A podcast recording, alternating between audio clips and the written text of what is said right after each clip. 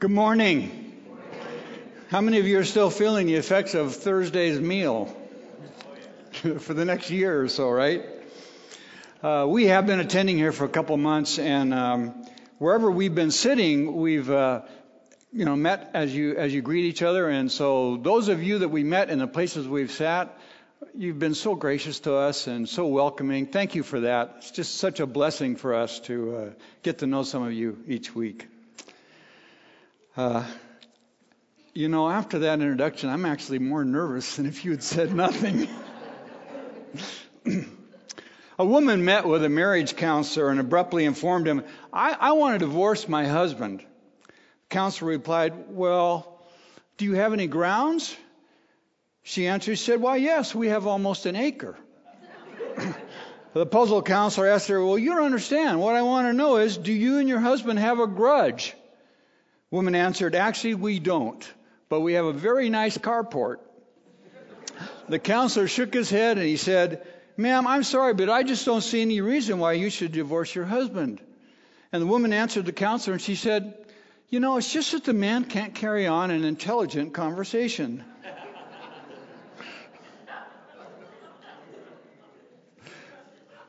that struck close to home for some of you, didn't it? You know, when we read through the gospel accounts, we soon get the idea that Christ's disciples just didn't seem to understand what he was talking about a fair amount of the time. The temptation, I think, is to roll our eyes and to think, man, these guys must have been a little bit thick headed. But that's really not being fair to them. Honestly, I don't, I don't get what Jesus was talking about some of the time. And, and here we are, 2,000 years. We have the benefit of scholarly research and great Bible teaching, and and yet, well, I've, I've asked the the people in the booth to put up a couple verses. I mean, these are some verses that I I sometimes scratch my head.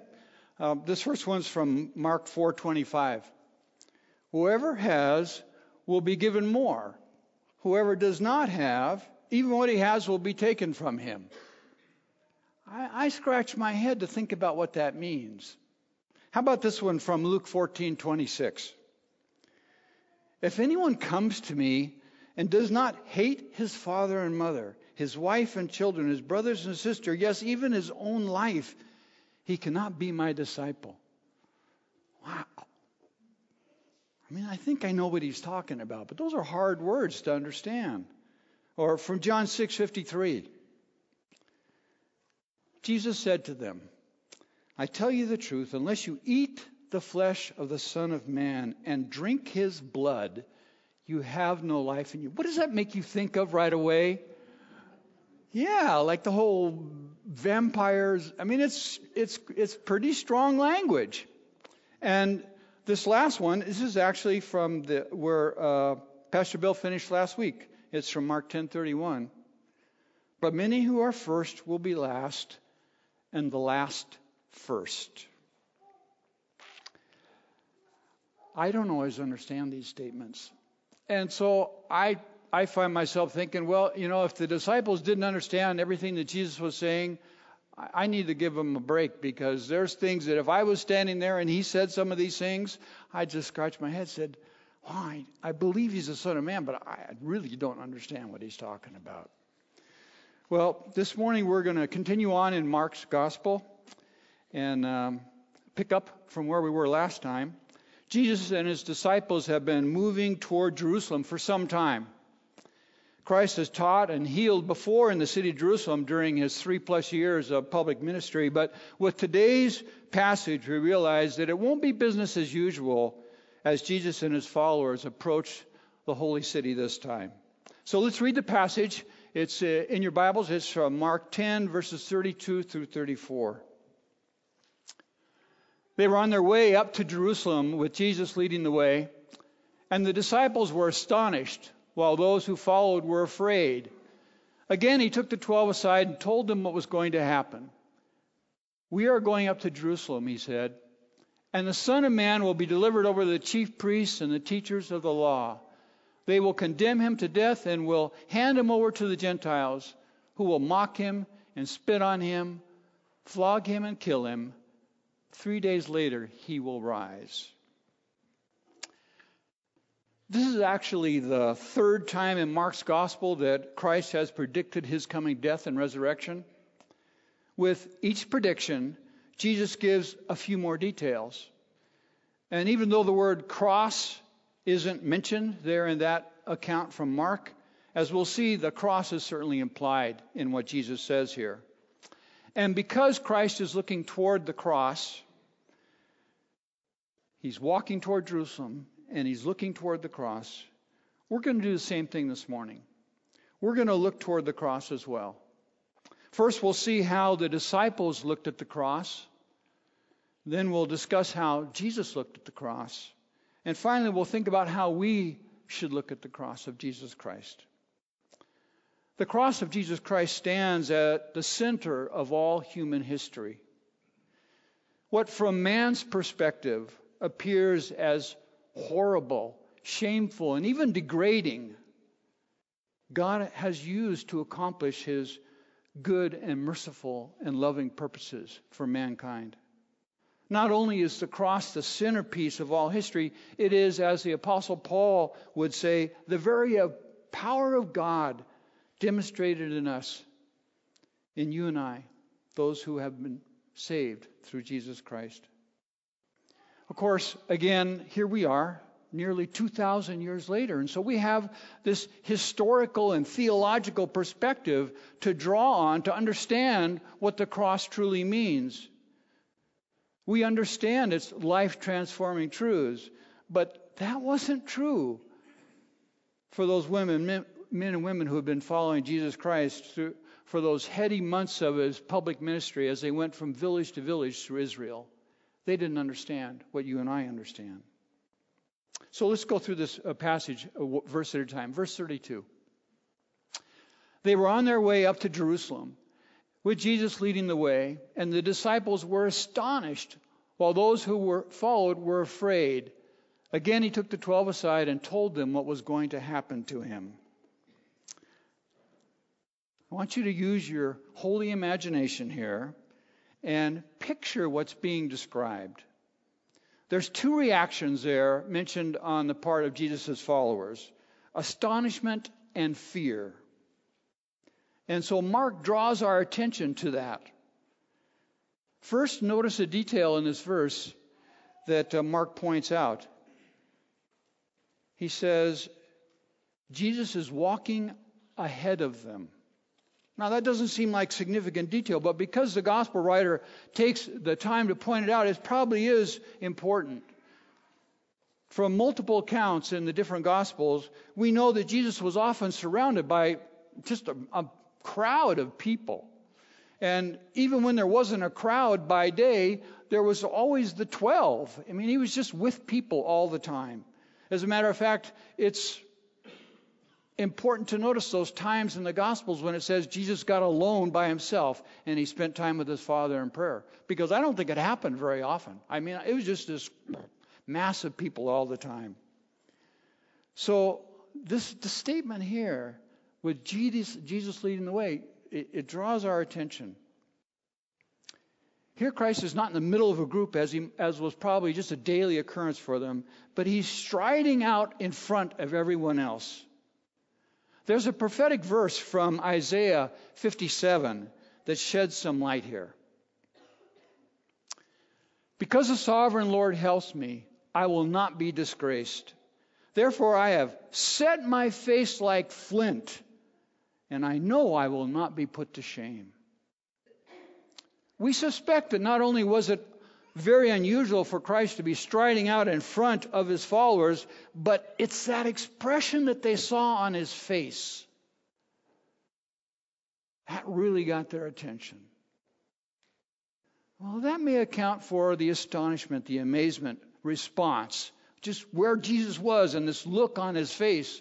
But what about, what about the fear? Remember, there were the two responses that Mark mentioned astonishment and fear.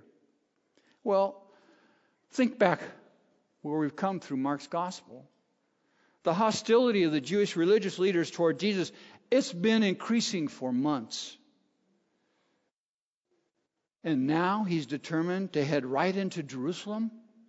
Everybody knows you don't poke a stick into a, a bee's nest in the middle of summer. I mean, you're just asking for trouble if you do that.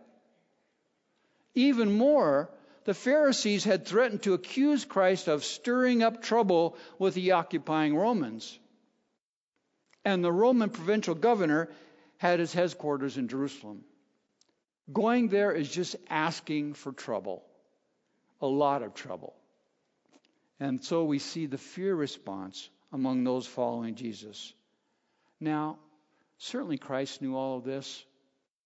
So he takes the 12 aside to tell them what is about to take place. Let's read the next two verses, verse 33 and 34. We're going up to Jerusalem, he said, and the Son of Man will be delivered over to the chief priests and the teachers of the law. They will condemn him to death, will hand him over to the Gentiles, who will mock him and spit on him, flog him and kill him. Three days later, he will rise. As I said earlier, this is the third prediction of the Passion in Mark's Gospel. The other two are found in Mark 8:31 and Mark 9:31. And here the prediction is more detailed and precise than the others. So as you're looking at that, the prediction contains six details. Jesus is to be first betrayed, then sentenced to death, handed over to the Gentiles, mocked, spit on, and flogged, executed, and then resurrected. The words crucify or cross don't occur in any of the passion predictions in Mark, although in Matthew's parallel passage the word crucified is used for the very first time in the parallel passage to this one. It's used to indicate the, the type of death that Jesus was to go through. But here in Mark, the statement that Jesus will be handed over to the Gentiles reveals in a veiled way his coming crucifixion. Roman rule uh, was the kind of the, the boot that the Israelites lived under at this time. And under Roman rule, the Jews had no power to execute someone. It, they just they could not do it on their own. They had to persuade Pilate to make that call. The Jews couldn't decide to put Jesus to. Death. They'd love to do it, but they couldn't do it on their own. They had to persuade the Romans to do it. In the first century Roman Empire, crucifixion was widely used as a means of capital punishment.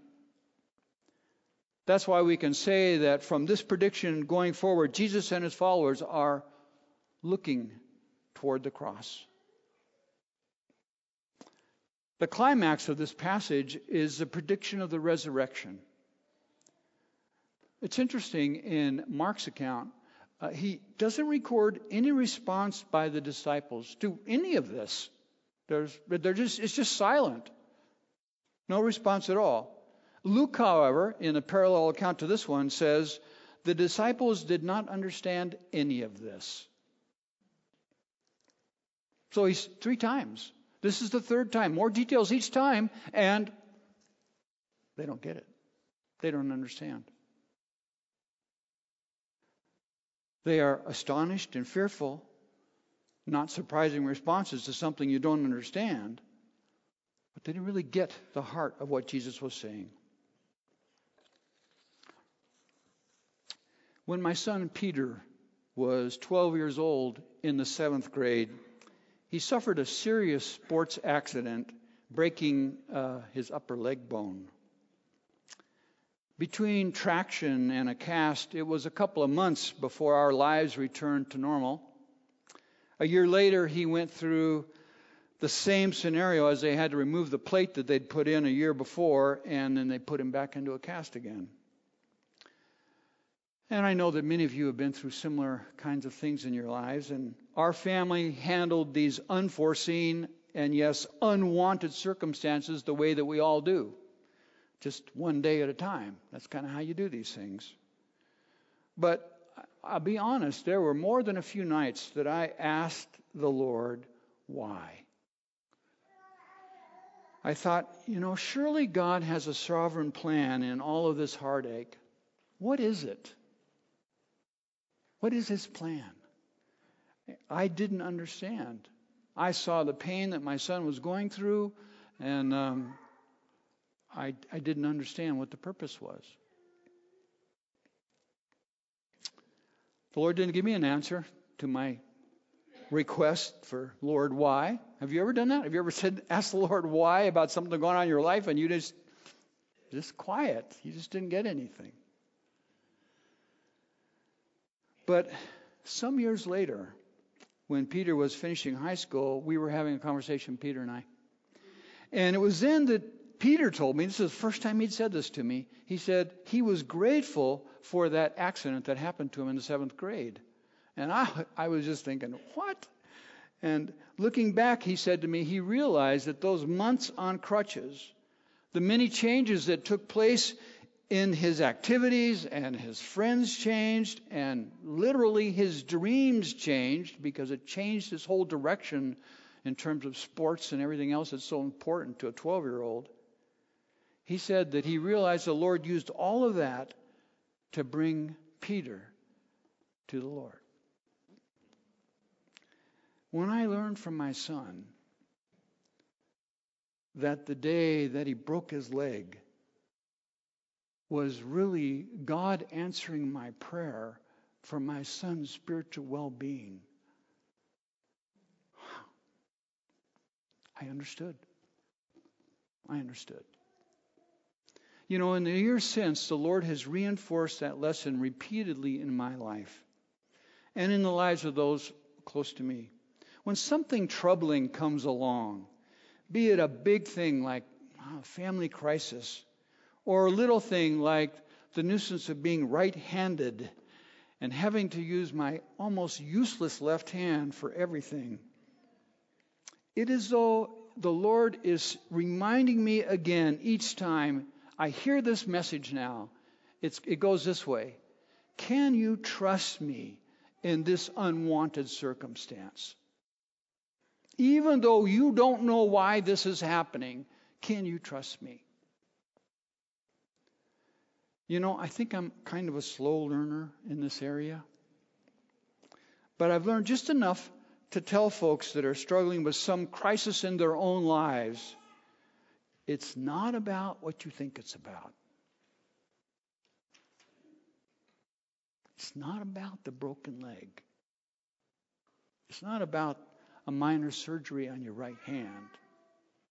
Whatever it is in your life that is the thing that's in your face and that is causing whatever, you know, is troubling you or causing you distress in your family or personally for you, it's not about that. It's about something else the Lord is doing. Trust that God knows what He's doing. It's not about fumbling around with your uncoordinated left hand. Trust your Heavenly Father.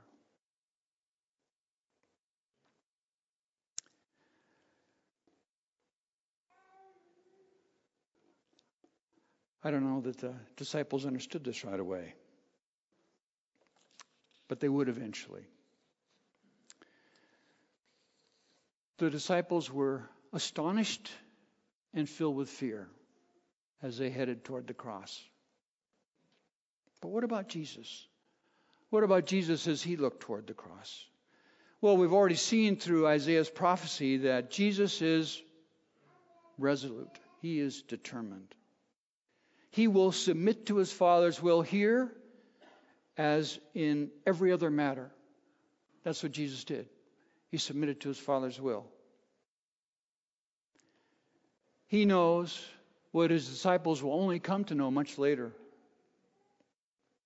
namely, that the cross is the real purpose for which Jesus came to live among us. Here we are on the, on the uh, I mean, Thanksgiving's behind us.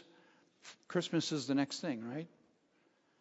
And uh, if you haven't already, you'll be hearing lots of Christmas carols over the coming weeks. And one of my favorites is I Wonder as I Wander. I wonder as I wander out under the sky, how Jesus, my Savior, did come for to die. For poor ornery people like you and like I. I wonder as I wander out under the sky. Jesus was born to die. I love the Christmas carols that remind me that that little baby was born to die. While there was almost certainly some dread in Christ's humanity as he looked toward the cross, he never wavered. His motivation was crystal clear. If you know why you're doing something, you can do almost anything. And Jesus knew why he was going to the cross. For God so loved the world. Love for you and I compelled Jesus to face that cross and just keep walking towards it. I imagine that what his disciples were seeing in Christ that they couldn't explain at the moment was a kind of a set to his chin, a, a squaring of his shoulders, and a determined gleam in his eye as he looked toward Jerusalem and toward the cross. I like to think that being perfectly God as well as being perfectly man, that Jesus was also, in some sense, looking down through the centuries, even as he walked toward Jerusalem. He was seeing each man and woman who would one day come to the foot of that cross. He was seeing you and I. And loving us as He does, there was no hesitation in His stride, no falter in His steps. We were in His heart. We were on His heart with each step that He took as He walked toward the cross. John tells us in his gospel that one of the reasons that Jesus gives these predictions multiple times is so that his followers would believe, so that they would remember after everything came to pass and they would believe.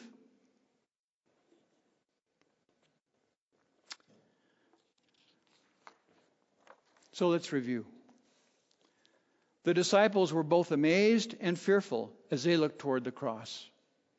Jesus was unwaveringly steadfast, motivated by his love for us as he faced toward the cross. But what about you and I? How are we to look at the cross? I did some background reading about crucifixion as it was practiced by the Romans in the first century. There's no other way to say it. Crucifixion was a cruel, barbaric, and horrific way to put someone to death.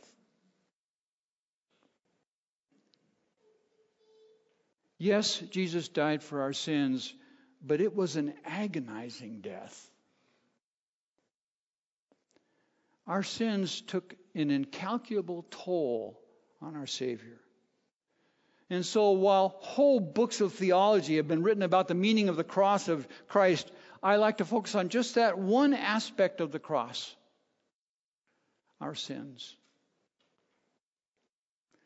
I was recently reading about Joni Eareckson Tada. Most of you know who she is. I have some family history with devastating disability. Enough to admire Joni's inspirational attitude as she faces each difficult day of her life. The Lord has opened up opportunity for Joni to speak to many large groups over the years. It's been uh, 50 years since she dove into the water and broke her neck and became a paraplegic. Joni said that whenever she speaks, she urges anyone in the audience who doesn't know Christ to, quote, lay your sin at the foot of the cross and let God save you. If you're here this morning and you know in your heart that you are not right with God, that conviction that you're sensing is God's Spirit calling you to the foot of the cross. Jesus died for our sins, all of our sins. I don't mean all of us, I mean all of the sins that you and I have committed. The ones that everyone admits to, which we all do. We all go, oh, yeah, everybody does that, right? But he also died for those sins that we are most ashamed of. At the foot of the cross, we discover just how much Jesus loves us. And once we've confessed Jesus to be our Savior and we've repented of those sins, we discover just how freeing knowing that we are forgiven truly is. It's really a feeling unlike any other I've ever experienced in my life to know that I'm forgiven. Joni said something else that struck me, and it applies to anyone who has known Jesus as their Lord and Savior, whether it be for six months or 60 years. Speaking of recent physical challenges that she was going through, she said this These challenges are, quote, sheepdogs that constantly snap at her heels, driving her down the road to Calvary, where she dies to the sins Jesus died for. Where she dies to the sins that Jesus died for. When we look at the cross, we need to remind ourselves that Jesus died for all of the sins in our lives. Even those subtle sins that have slowly slithered back into our lives, even if we've known Jesus for decades. As we look at the cross this morning, it's right there. We need to die to those sins that Jesus died for.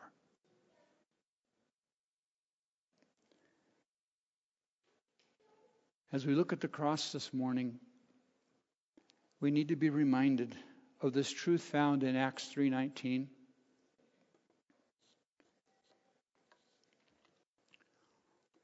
Repent then and turn to God so that your sins may be wiped out and the times of refreshing may come from the Lord.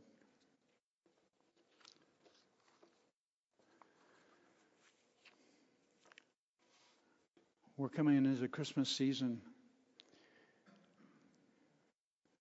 And I know that sometimes when you're with family, things get stirred up. Not always good things. But they're family, right? What are you going to do? but still, there are things that sometimes we need to take to the cross. Some old wounds, some baggage that we just we think we unpack it, but we just keep picking it up. And then we find out when we spend time with family that we really never really let it go. And um, so maybe it's time to come to the cross again this morning. Uh, so I think what we're going to do right now, you want to help me out here, Bill? Yeah. Um, I think that uh, as the worship team comes up, there are some who are going to come up here and uh, be ready to pray with any of us that want to just come up and pray. Not that you have to have public confession, but just to have someone put their hands on you and just pray with you about whatever it is that you want to leave at the cross today. And if you've never placed your faith in Jesus Christ, don't leave here today without doing that.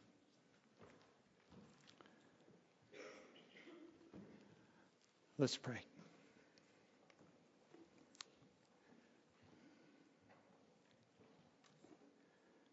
Father, I wouldn't have known any more than the other disciples what you were really talking about that day. I would have looked at Jesus' face as he was out in front of us very unusually, and I would have wondered, what's going on? Why does Jesus have that look on his face? We're heading to Jerusalem. That's trouble. That's a hornet's nest here. Why are we going there? And let that's why Jesus came. He was born to die. And he knew that at the cross he would fulfill. And he would declare how much he loves each of us. Father, this morning, You're calling us to look at the cross again. To be reminded that Jesus paid a terrible price so that our sins could be paid for, that the, the Father's wrath would be turned aside from us, and we could know only the fellowship of the God who made us, that we could be accepted as His children, be forgiven, be welcomed into His arms. But that all happened because of the cross. And Lord, if we're honest, we'll admit that there's some things that have kind of crept back into our lives over the months and years, and we're not really dealing with it. And we need to. So, Father, I just pray that you would call us to the cross again, one more time this morning. Call us to come to the foot of your cross and to repent and turn away from those things that you died for. And once again, receive your forgiveness and be refreshed in you. Thank you, Jesus, that you loved us that much. We'll pray in your name. Amen.